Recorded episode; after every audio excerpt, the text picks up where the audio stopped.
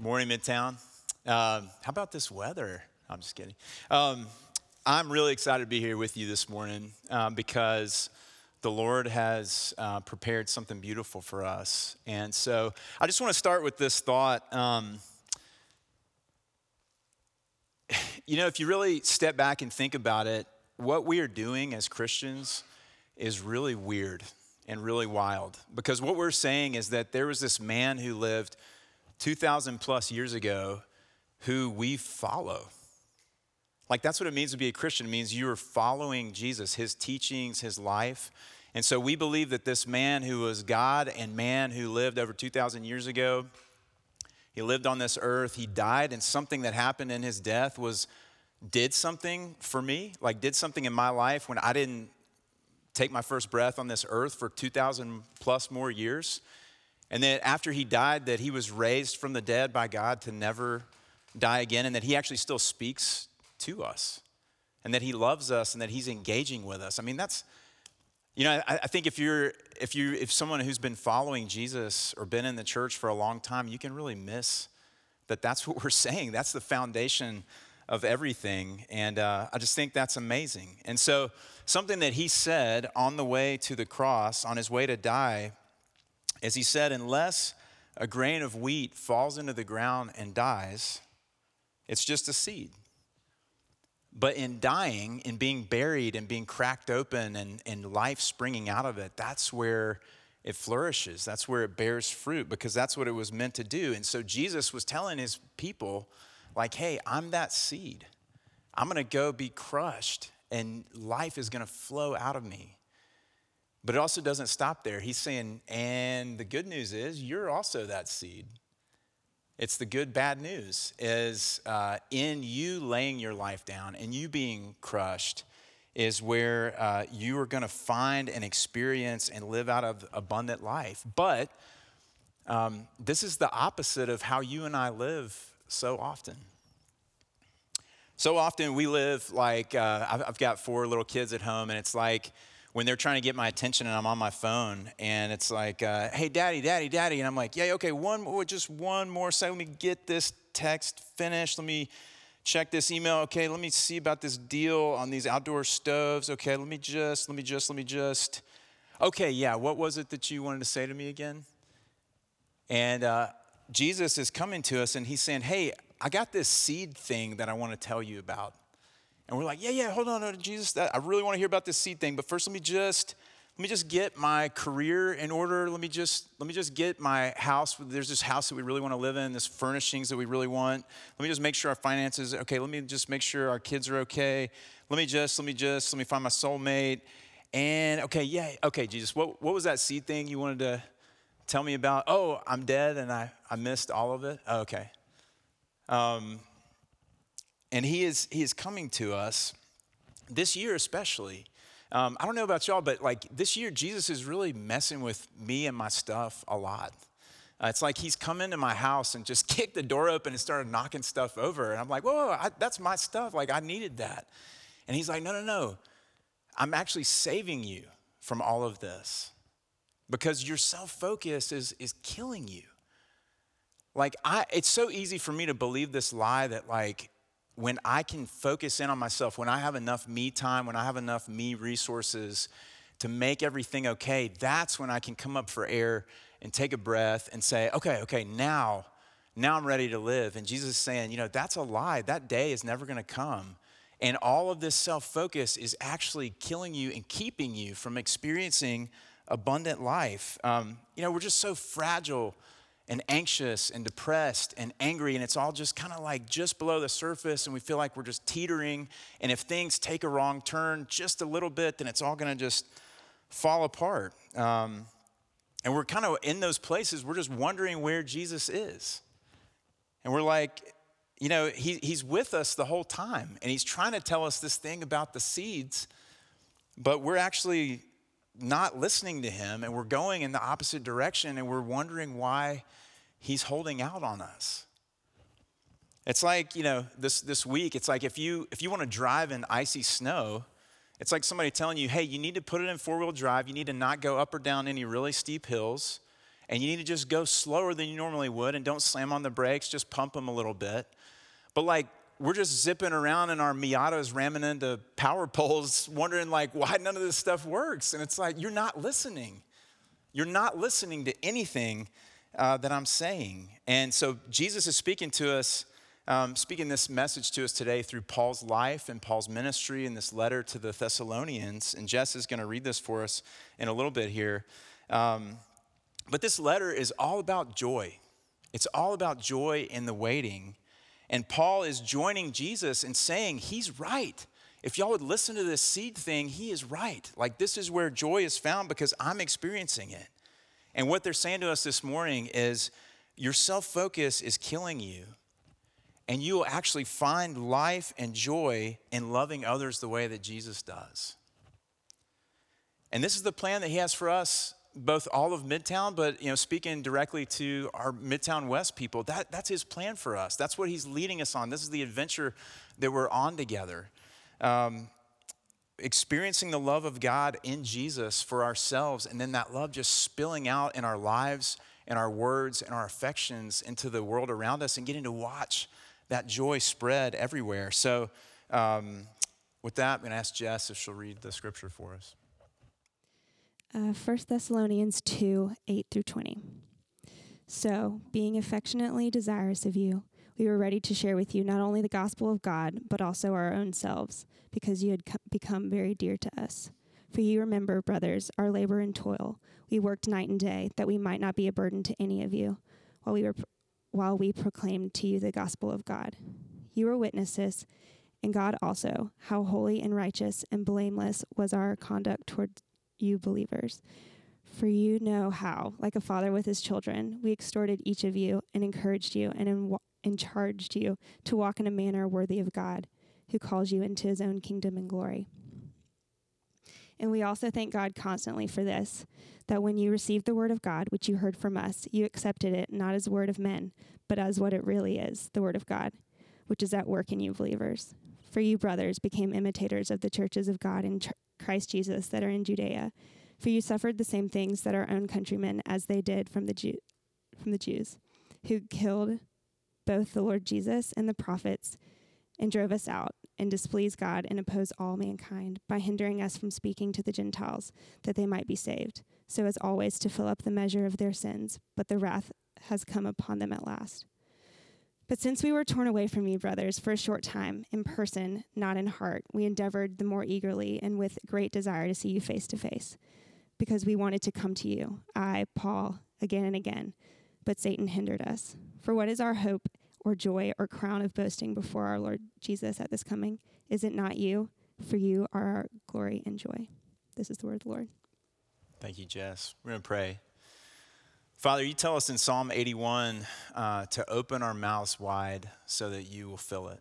And so, Lord, we ask you to come and help us open our mouths. And Lord, we, we ask you to keep your word and come and fill them with good things that uh, bring us life. In Jesus' name, amen. So, uh, this passage that we just read, uh, we, if you're paying attention last week, uh, this verse 8 was the last verse of that passage. Um, I brought it back in for the, to kick off this passage because this really is like the, the theme verse of what Paul unpacks in the rest of this passage. So I'm going to read that again. He said, So being affectionately desirous of you, we were ready to share with you not only the gospel of God, but also our own selves because you have become very dear to us. And so this morning, we're going to look at this love of Christ that He has for us and that He's inviting us into and to share and, and look at kind of like holding up a diamond and looking at different facets. We're going to look at three facets of this love and, and really just enjoy beholding Christ's love um, that we see here in Paul in this passage. So, first, is this idea of, of that love is, is a love that's ready to share with people our whole selves. Um, Paul was being accused uh, by his opponents here um, in, in Thessalonica about being, he was accused of being self focused. He was accused of being here doing ministry for his own purposes. He was here to gain money, to gain a following, to gain prestige, you know, fill in the blanks, but that this was all about him. And so Paul was a leather worker. Uh, he built tents, he made tents. And so, I mean, that's just really hard manual labor. And so, even though it would have been totally appropriate as he was here doing ministry for these people, for them to assist him and give him a place to stay and give him food to eat, he said, You know what? With this accusation out here that I'm here for myself, um, it's not worth it. So he worked and toiled and labored night and day so that he wouldn't be a burden to these people at all because he was here for them, not for himself. Um, he's laying down his rights, he's laying down his preferences, he's laying down his comfort. And I've heard a few stories lately uh, which really are just gut wrenching and, and very sad about um, kids, adult kids discovering, like college age kids, discovering that their parents have gotten into debt and without letting them know, have just either drained their bank accounts or ruined their credit. And you hear those kind of stories and you're like, man, that is so backwards. That is so messed up that you know you're actually the one that's supposed to be giving to these people and, and you're taking from them and making them give to you um, and as soon as I say that and I want to throw rocks at those parents, I realize I do that in subtle ways with my own kids. Like I come into their lives and, and, and take from them to give me something. Um, but that's not what's happening here. And that's not the way that Jesus loves. It's not the way that Paul loves. Um, and Lord, help us to not be the way that we love as we as we understand Jesus' love for us more and more. But it, just reminded me this week as I was in this passage thinking about this. Um, if y'all have ever seen Cinderella Man with Russell Crowe, he's this boxer who is just in obscurity and very, very poor. And so he's trying to train to be a heavyweight fighter. And he is so poor that he can't even scrape together enough money to buy food to feed him and his family, just like meager rations. And there's this scene that's so poignant, so beautiful in the movie where um, he's sitting around the dinner table and his wife gets like the last of the food, and everybody's plate is just so pitiful. I mean, there's just hardly any food on all their plate, and the kids finish their food and they say, We're still hungry. And you just see this, this scene where Russell Crowe. Uh, you know, he's working out hard every day, so he's just burning calories. And he looks down at his plate and he says, Hey, you know what? I'm really full so you guys can have mine. And he's starving. He's starving, but like it's his joy. It is his joy to watch his children eat this food that was going to be his. And, and the way that Paul is experiencing this kind of love, um, he, he knows this because not because he came up with it, but because he's experienced this in Jesus. He wrote another letter to another church uh, in Philippi, and in that letter he says this Hey, don't do anything from selfish ambition or self focus, but in humility, count other people more significant than yourselves. Have this mind among yourself, which is yours in Christ Jesus. Like, I've seen Jesus do this. I've seen Jesus love me like this, who, though he was in the form of God, did not count equality with God a thing to be grasped, but emptied himself by taking the form of a servant, by being born in the likeness of men and being found in human form, he humbled himself by becoming obedient to the point of death, even death on a cross. And Paul was like in touch. This wasn't a one time thing. Paul didn't hear this news and then that was something that was always in the rearview mirror. Paul was in touch with Jesus' selfless love like this for him all the time. This was a very present, very felt reality for Paul that he was able to draw strength from and live out of. And then his life being given like this, Paul's life being given like this to the Thessalonians, uh, was, was going back to that seed idea. It was this seed casing, but within the seed was something that was really powerful. The thing that needed to grow was not just Paul's love and his self sacrifice, but it was the, the very word of God, this message of the gospel. And gospel is just this uh, Greek word that means good news. It's the good news of God's love for people in Jesus Christ. And so, so this readiness to share with you the gospel of God, speaking words of life. Um, Paul kept going in the face of major opposition here threats, prison, beatings, shameful treatment, just to get this message of the gospel to these people because there's something here. He's thinking, if I can just get this message to these people, just, just dive across the finish line with this message so that they can have it. If I can just hand off the football of the gospel and get it to somebody else as I'm going down and being tackled, uh, then I will have done my job and then something powerful and something beautiful can happen. Paul is so thankful, we see in this passage, because it's happening. he says here in uh, verse 13, we also thank God constantly for this, that we got this message to you and that you received it, that you believed it, that you took hold of it with your own hands, with your own life, and you, it was real to you, that it, it really was the Word of God to you, and that you're living out of this good news. You've taken hold of it, and it's shaping every aspect of your lives and your identity and how you see yourselves.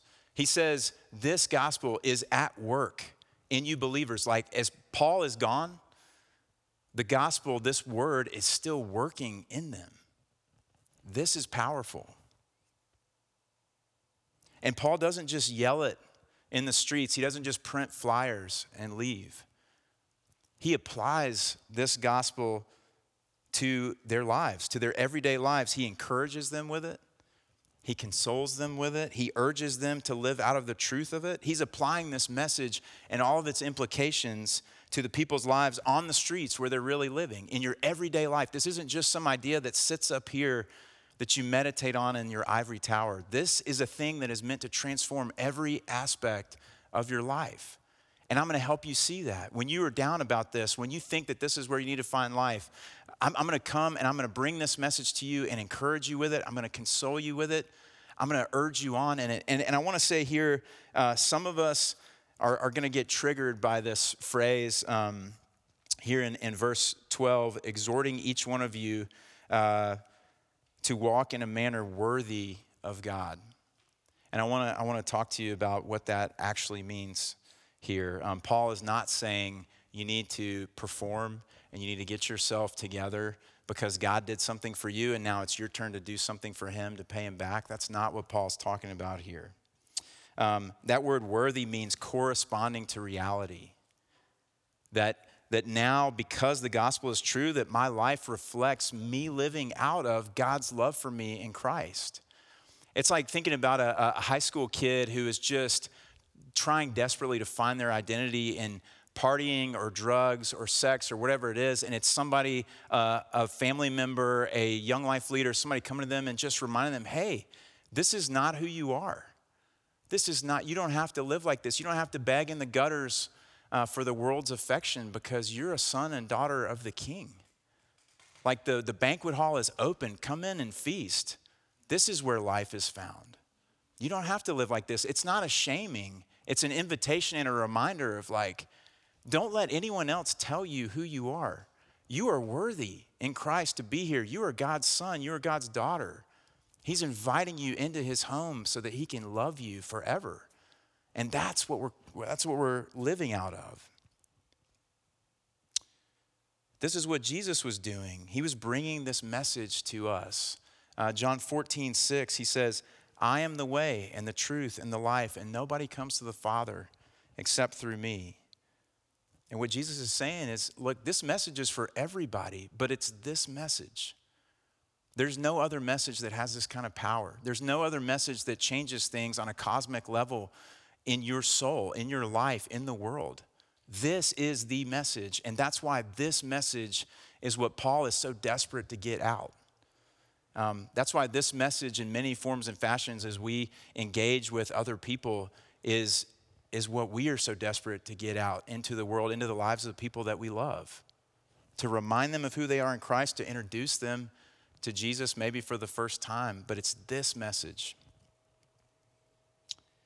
And all of this sharing of life, all this sharing of the gospel, um, if that's all it was, as beautiful as that is, um, it would lose so much of its power because the foundation would be gutted uh, because the foundation is this deep affection. It's, it's Paul's deep affection for these people um, that it's coming from a place of love. It's coming from a place of Christ's love for them. As he says in verse 8, you, we're doing all of this because you have become very dear to us. This is not a program that I'm following to make me great so I can go and do these things and get my Boy Scout badges um, I'm doing these things because I love you. And I'm getting this message to you. I'm spending myself because I care about what happens to you. This is not a flash in the pan. This is me saying, I'm here whatever it takes because I love you and I want to see this truth of God's love for you take hold in your life. I mean, look at look at this passage. Like what is Paul doing? He's he's met these people only a few months ago. He never knew them before this. He's never met these people before, and now he is borderline obsessed with them. He says, I'm affectionately desirous of you. You were so dear to me. You were my pride and joy. He's like a teenager in love, saying, like, nothing will ever keep me from you. He's using this dramatic language in verse 18, 17, 18. We were ripped away from you. We were orphaned apart from you. We're like, whoa, Paul, take it easy. You're kind of creeping everybody out here. Um, Paul is not creepy, though. Paul is captivated. He's captivated by Jesus' love for him, and he is imitating this love that he experiences in Jesus in the lives of these people that he's loving.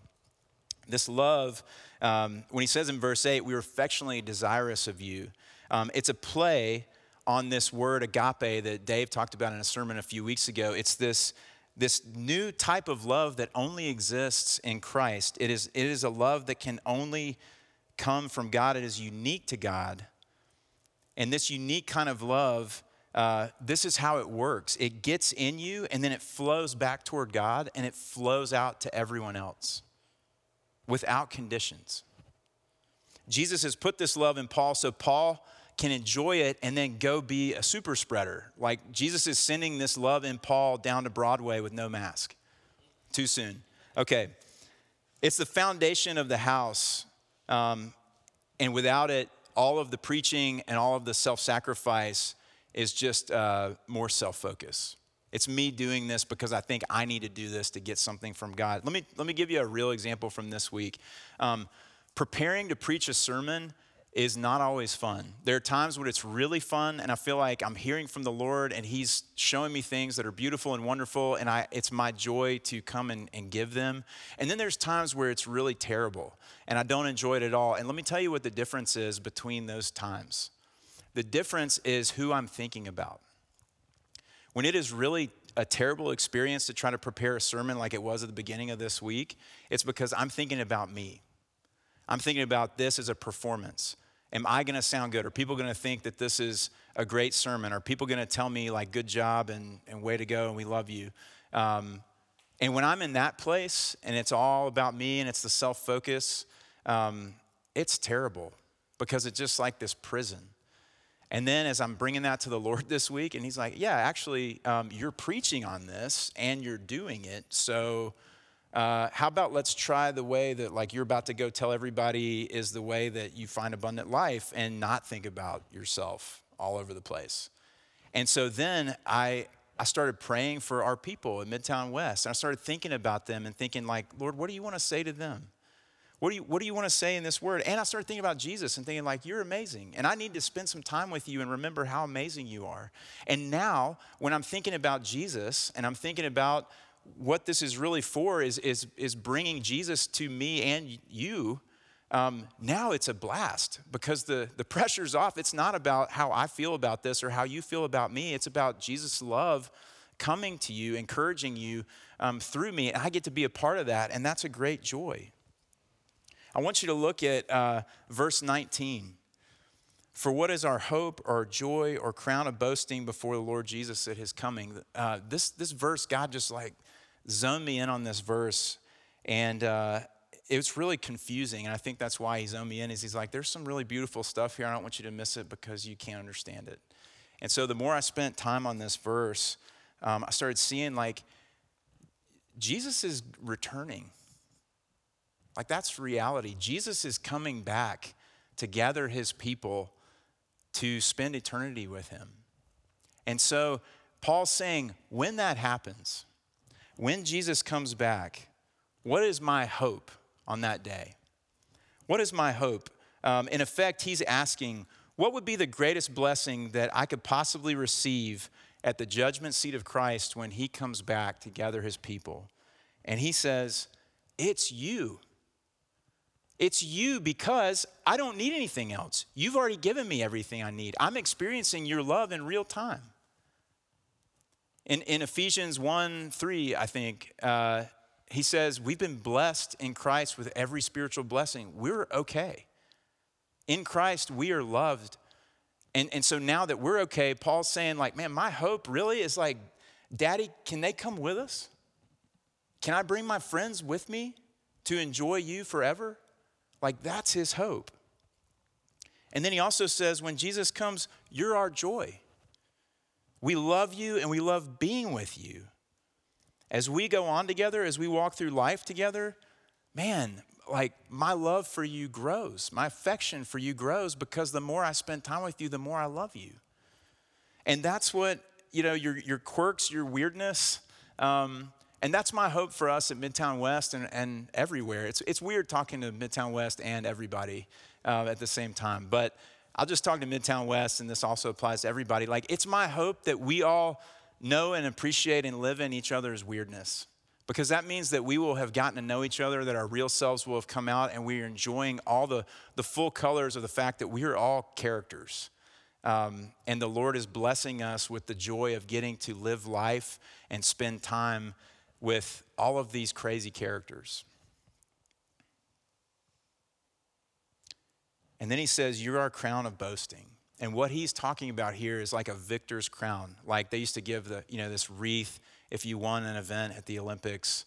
Um, and he's saying, You are our crown of boasting because we have been in a race, we have been in a competition, we have been in a war, and we have defeated the dragon and saved the princess.